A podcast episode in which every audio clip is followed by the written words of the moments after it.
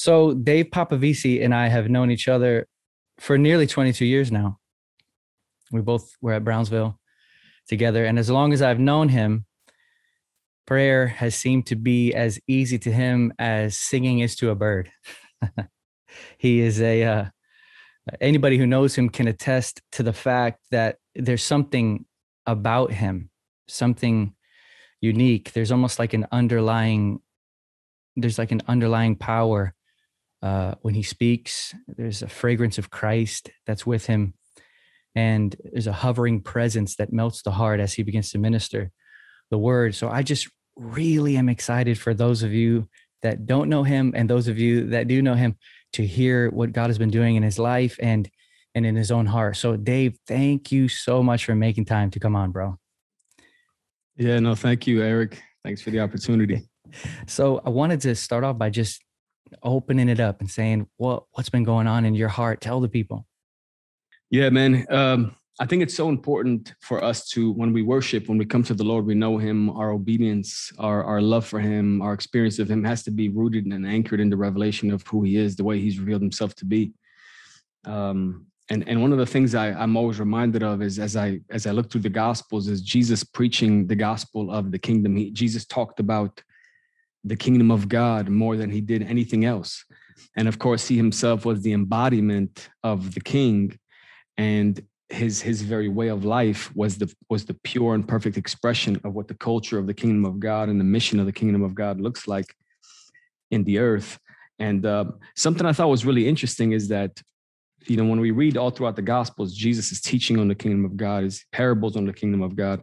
In in the book of Acts, in Acts chapter one, it says that after Jesus uh, was raised from the dead, that he spent 40 days with his disciples from the time that he was raised from the dead to the time that he ascended. And and just for time, we won't get into it for time's sake, but even that is significant, just the 40 days. And it says that he was teaching them or speaking to them about the kingdom of God. I mean, this is the resurrected Jesus. This is the resurrected Jesus, the resurrected God man. And for 40 days he, he touches on and he teaches on the kingdom of god. And of course we read through the book of acts and we see the the, the breaking in of the church and what it looks like. Uh, the church starts to take shape so to speak the people of the kingdom and and their love for and their obedience to this king named jesus uh, but then at the very end so the the book ends of the book of acts that's how acts starts right uh, but the book ends at the very end um, in, in acts 28 uh, where is it at? Yeah, in Acts 28, verse 23, it says, uh, so Paul's already in Rome at this point, and it says uh, towards the end of his life, and it says that when they had set a day for Paul, they came to him as a, at, at his lodging in large numbers, and he was explaining to them by solemnly testifying about the kingdom of God and trying to persuade them concerning Jesus both from the law of Moses and the prophets from morning until evening. Some were persuaded by the things he spoke, others would not believe. It's interesting to me because that that reminds me of the same thing that happened in Matthew 28. Jesus takes them up to the high mountain and, and he gives the commission of the kingdom. And it says some worshiped him, but some doubted in their hearts. And then again, um, in verse uh, last couple of verses of of Acts 28, and this is the way the book ends.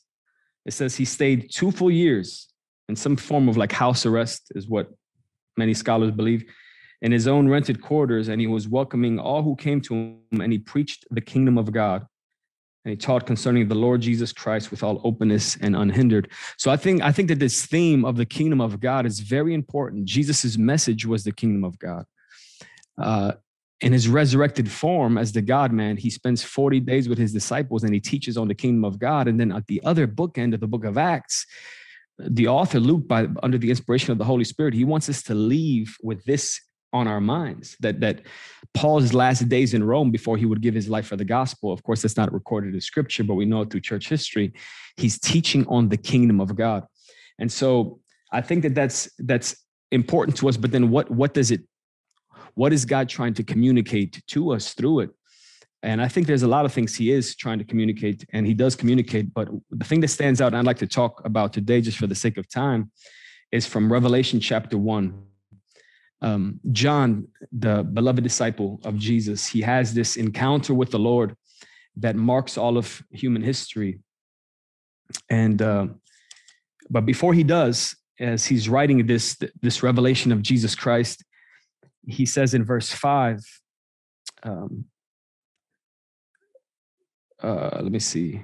Well, for him, from in verse four, from him who is who is and was and is to come, and from the seven spirits who are before his throne, and from Jesus Christ, the faithful witness, and the firstborn of the dead, the ruler of the kings of the earth, to him who loves us, released us from our sins by his blood, and he has made us to be a kingdom of priests to his God and Father. It's the same thing that he re- he reiterates again in, in chapter five, when when he has this vision the Spirit of God allows them to see a vision of what is happening before the throne in chapter five. And, and they're singing this song, this new song, verse nine and 10. And what he says is uh, that, he, that he is worthy to take the book and break its seals, for he's the one who was slain and purchased for God with his own blood men from every tribe and tongue, people and nation. And you have made them to be a kingdom and priests to our God and they will reign upon the earth. Again, kingly priests. And that's significant because when John has the vision of Jesus, that's what he sees him as. He describes him in detail. And this is the most descriptive picture of Jesus that we have as the resurrected God man, the one who was fully God and the one who was fully man forevermore. And of course, we see in Matthew 17, you know, Jesus' identity is revealed in, in, in Matthew 16 by revelation. Peter gets a revelation concerning who Jesus is, but then he he doesn't understand the way that that takes on flesh, the way that that plays out in the earth looks like him identifying with the cross. And so, of course, Jesus rebukes him, but then in the very next chapter, on, on top of the mountain, he reveals himself to them. Besides that revelation of Jesus, we don't see him in glory uh, in that kind of a way outside of outside of Revelation chapter one as a glorified uh, man. And uh, it's interesting because he's wearing that robe, that priestly robe that goes down to his feet with a golden sash, which is that kingly, you know, uh, insignia. He is the he is the kingly priest forevermore, and um, that that's important for us for, for so many different reasons even in, in first peter chapter 2 for example he says that our, our, our own identity is that we ourselves are a we ourselves are living stones. We make up a temple. We offer spiritual sacrifices to god. Um, and and one of the things that stands out from from the book of hebrews when just talking about these same things is in hebrews chapter 6 um, the author of hebrews says something that's very interesting. He says uh, let's leave behind the elementary teachings about Jesus Christ, the elementary doctrines of Christ, not do away with them, but build on top of them. And let us press on to maturity, not laying again. And he talks about what those doctrines of Christ or those truths concerning his person that we ought to build on and move higher and higher, not laying again a foundation of repentance from dead works and faith towards God. So he's saying, yes, you must accept Jesus as your savior, right? He must be the savior from sin. Yes, the one who forgives us from sin. He said, let us, let us press on from the place of instruction or teaching about baptisms, right? So he must be known as savior and baptizer, right? He goes on and he says, and about laying on of hands, talking about, you know, commissioning those into, into ministry. He must be known as the one who himself sets apart just the way he told Paul, I set you apart, the one, the, the, the imparter of grace, the one who gives gifts and graces. And he must be known as the one who, um, who himself resurrects the dead and himself will become the eternal judge. But he says, These things, we, we, we will do these things, but we will press on to more if God permits. So he's saying, listen, this is foundational to our faith. We by no means do away with them at any point in life but let us press on to maturity. Let's not just go in cycles. The church can't just go in cycles, you know, struggling with sin, free from sin, experiencing the power of the baptism of the Holy Spirit, living without his power, understanding what it means to experience the grace of God and the gifts of God and, and leadership, and then, you know, confusion about it, you know, dissension about it. Different, you know, debating over, you know, is he going to come back now or is he going to come back later? Rather, you know, he's saying, listen, all these things are important. But then what, what does he go on to do in chapter seven, eight, nine? He goes on to talk about Jesus as the great high priest. So I don't believe that the scripture is leaving us like in in the dark about what those things are. He says we will talk about those things if the Lord permits. I believe what he's talking about is this upon the foundation of the fundamental foundations of faith that we hold to dearly, the essential foundations of faith, we must press on to know Jesus as a great high priest. That's what I believe he's saying. We must understand him as a great high priest. When, when John sees him, he sees him as the kingly priest. And he talks about our own identity and calling as a people who are forever to be a priesthood, to minister before him. And then, even in Hebrews chapter 13, at the very end of Hebrews 13, he, he talks about this, uh, the expression of what it looks like. He says in verse 15 and 16, it says, Through Christ, then, let us continually offer up a sacrifice of praise to God, and that is the fruit of lips let us give thanks to his name. And let us not neglect doing good and sharing, for with such sacrifices, God is pleased. He's using that word of sacrifice for a reason, because when we think about priesthood, I know a lot of things comes to mind. Um, certainly, blood comes to mind when we think about Old Testament priesthood. What, what does a priest even do? um, blood comes to mind, but sacrifice was so much more than just blood. Sacrifice was the foundation of the priesthood. Um, it's it's it's not coincidental that Jesus is revealed as the one who wears the priestly robe with the kingly sash, and it describes his his his, hair white as wool. This picture of the Son of Man. He himself is the one who is the image of God from Daniel seven. Uh, we see him as the one with eyes that burn like fire. His purity but then it talks about his feet as being burnished um, as, as bronze, as bronze in a fire. And when we think about even the temple imagery or the tabernacle imagery, what do we know was brazen or bronze it was the altar of, of, of sacrifice. Jesus himself is the one who stands in the midst of altar of sacrifice. He is the one who walks the sacrificial way, right? God so loved that he gave. He is the self, he's the one who self he empties of himself perpetually and he gives. Um, Jesus is the perfect representation of God because he himself is the perfect representation of sacrifice. And so when we see Jesus in Revelation chapter one, he's he's he's presented as such. And even here in, in Hebrews 13, he, he talks about the, the twin elements of what it means to be a priest. In verse 15, he talks about worship, right? It's, it's worship. It's the fruit of our lips. It's the sacrifice of praise. It's giving thanks to his name. It's, it's a sacrifice. It's, it's, it's not a sacrifice in that it's like uh, something that is burdensome to us, because even keeping the commands of God, according to the scriptures, are not burdensome, but it's something that we offer up. A sacrifice is what I choose to offer up. I have other alternatives, I have other choices, but God, I choose to offer up to you my time, my attention, my words, my thanksgiving. And then the very next verse to not neglect doing good, but in sharing literally of our own. Uh, our own possessions are the, the things that are important to us. There are resources the things that may may be valuable to us. We we share those things. It's the same picture. It's sacrifice towards god and it's it's sacrifice towards men. It's it's the way i believe that jesus wants to be known. And you know like the saying goes in in today's generation there are levels to this right?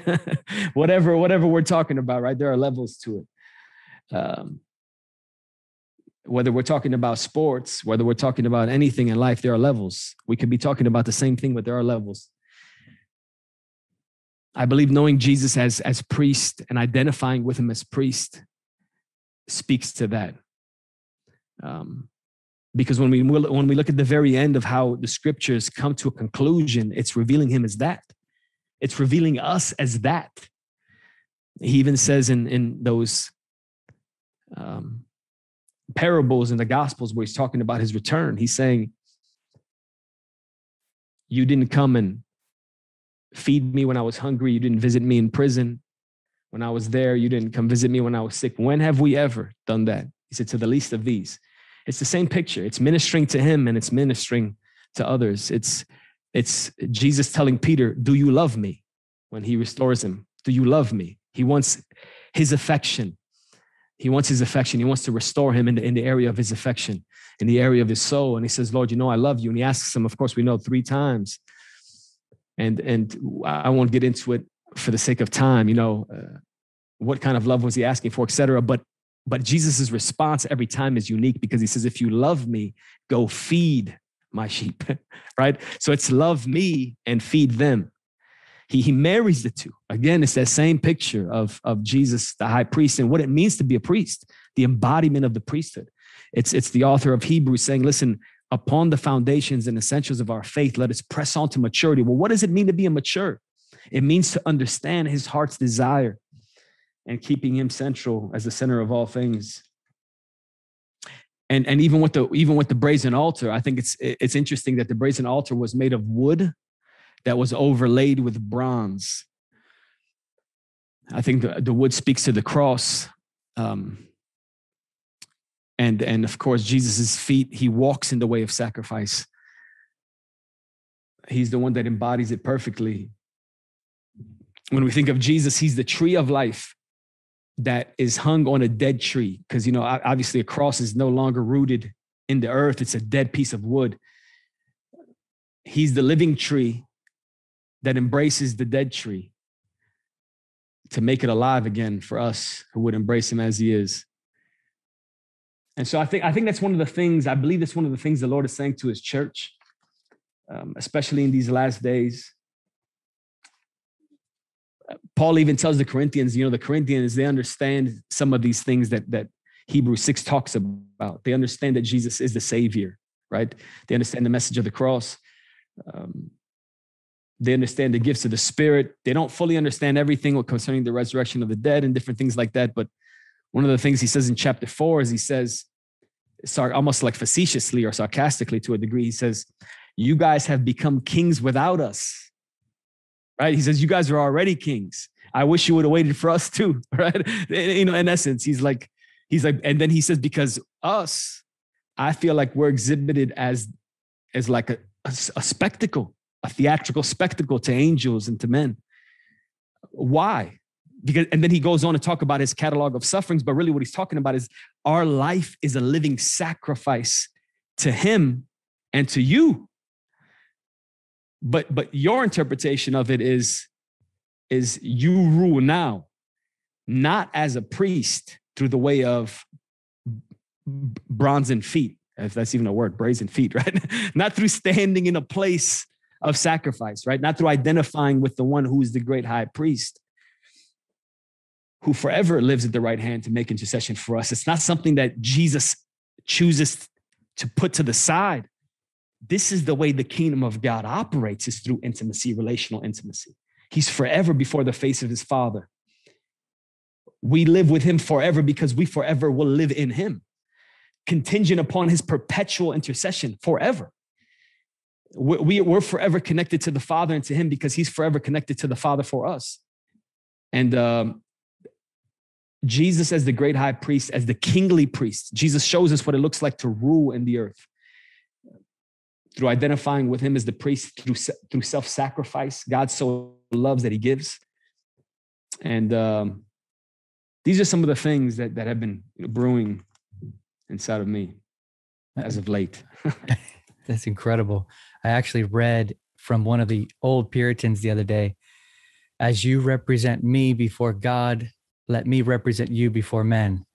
And in essence i think it's an encapsulation of this priesthood as we recognize him representing us before God, and then representing him before men would be, in essence, what you're saying with, yes, we minister unto the Lord, but part of that ministry unto the Lord is reaching out and doing what God in obedience has spoken to us to do. I, I, I read this book recently by uh, Dane Ortlund, and he talked about the priesthood a bit and how Jesus sympathizes with us, literally becomes acquainted with our humanity, part of that beauty, the beauty of his priesthood. He says Jesus can deal gently with the ignorant and the wayward. The, this means that the point is Jesus deals gently and only gently with all sinners who come to him, irrespective of their particular offense and, ju- and just how heinous it is. What elicits tenderness from Jesus is not the severity of the sin, but whether the sinner actually comes to him. He says, Whatever your offense may be, he deals gently with you. If we never come to him, we will experience a judgment so fierce it will be like a double edged sword coming out of his mouth. But if we do come to him, as fierce as his lion like judgment would have been against us, so deep will his lamb like tenderness be for us. Jesus, with Jesus, there is no neutral. He's, he's pointing out this identification that he has with us and coming low and being gentle with us because he understands us and walks with us in the midst of our weaknesses and our failures and our our tribulations and trials. And he this identification in and of itself i think is part of that priesthood that you're talking about. I, I once heard a guy say i took a class on the person of christ. I took a class on the work of christ but no one ever talked about the heart of christ. And and part of this priesthood is the heart of jesus is it's not just you know the person of christ is a priest and the work of christ is a priest but his heart is a priest you know who represents and takes us in and deals so tenderly with with us. And we both of us have experienced such tenderness from jesus throughout our lives. But so in essence if i was to encapsulate what you're saying to the people and correct me or add to it if you wish it seems like you're calling people to look at Jesus in his office and his work and his person, his, his very heart, as a sympathetic human God, God who represents us in the cross and the gospel before God as priest, but also creates in us a priesthood as well that first of all ministers unto the Lord and then also as you were saying ministers from the lord uh, to people would you say that's a way to encapsulate the exhortation to the, the common man that's watching this sure yeah yeah definitely I, I would say it's it's understanding jesus's identity and calling like you mentioned as our great high priest not just on this side of eternity in order to get us to the place of salvation mm-hmm. but forevermore. He's a great high priest. Mm-hmm. And uh, and the good news of it doesn't end with the fact that he delivered us from our sins. Yeah. it doesn't end with that. That's just the beginning of the yeah. good news. Yeah. Um, it's great news that he doesn't allow us to just remain free from the penalty of sin, but he brings us into union with himself, which is we are co-laborers with him we ourselves become a kingdom or a nation or a people that are now a priesthood unto him and so the very way that he ministers to the father we now enter into by his grace the same way he lived on the earth mm-hmm. he now invites us to live in the earth yeah yeah it's, it's the way of love is yeah. the way of sacrifice yeah. sacrifice is not a burdensome word to a man in love Yeah. right? but it's a very heavy word uh-huh. to if, if if we don't understand him, like you said, if we don't understand him as the priest, as a sympathetic one, as the gentle one, as the loving one, if we don't see him as he is, it, it would be a it would be a heavy word. Yeah, so true. So would you pray in some way specifically for this revelation for the viewers that are watching this, myself included? Yes. Yeah, amen. Thank you, Lord.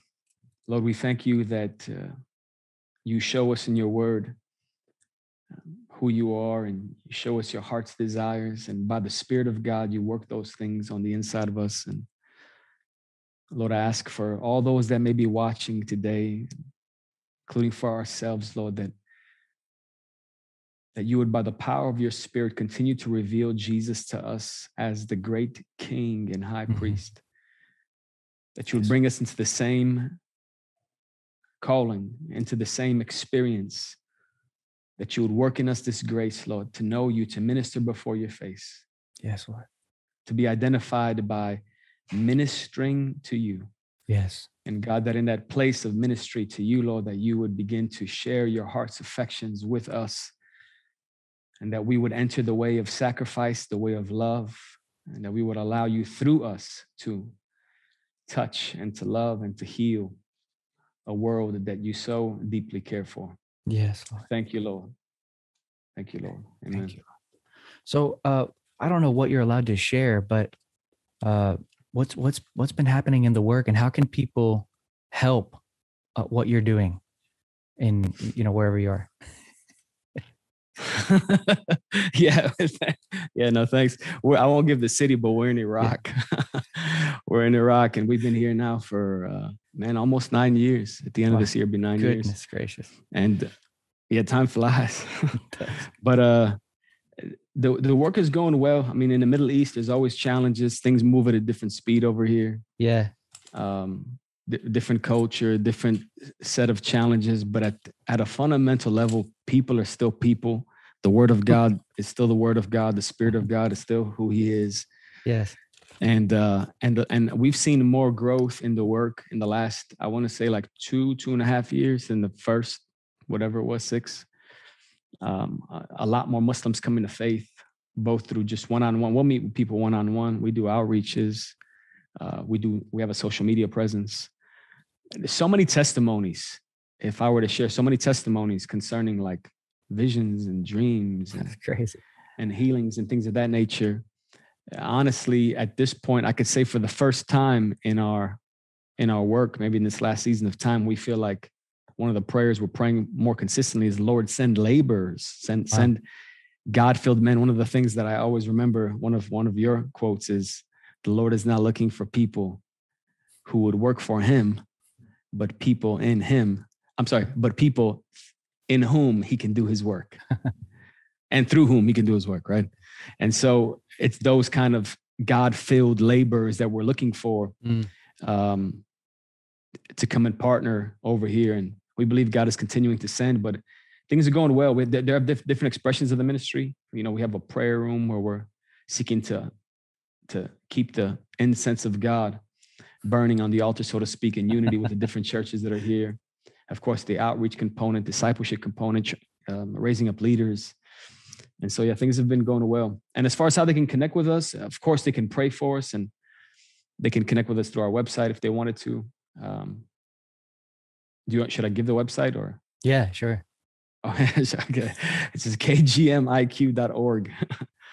kgmiq.org. So they can they can connect with us through the website. And of course, we always appreciate prayer and things of that nature. Praise God. Well, man, I thank you so much for coming out. I guess I'll close with a quote from Hezekiah. He says, He says, My sons, do not be negligent now, for God has chosen you to stand before him and to minister unto him. I love you, brother.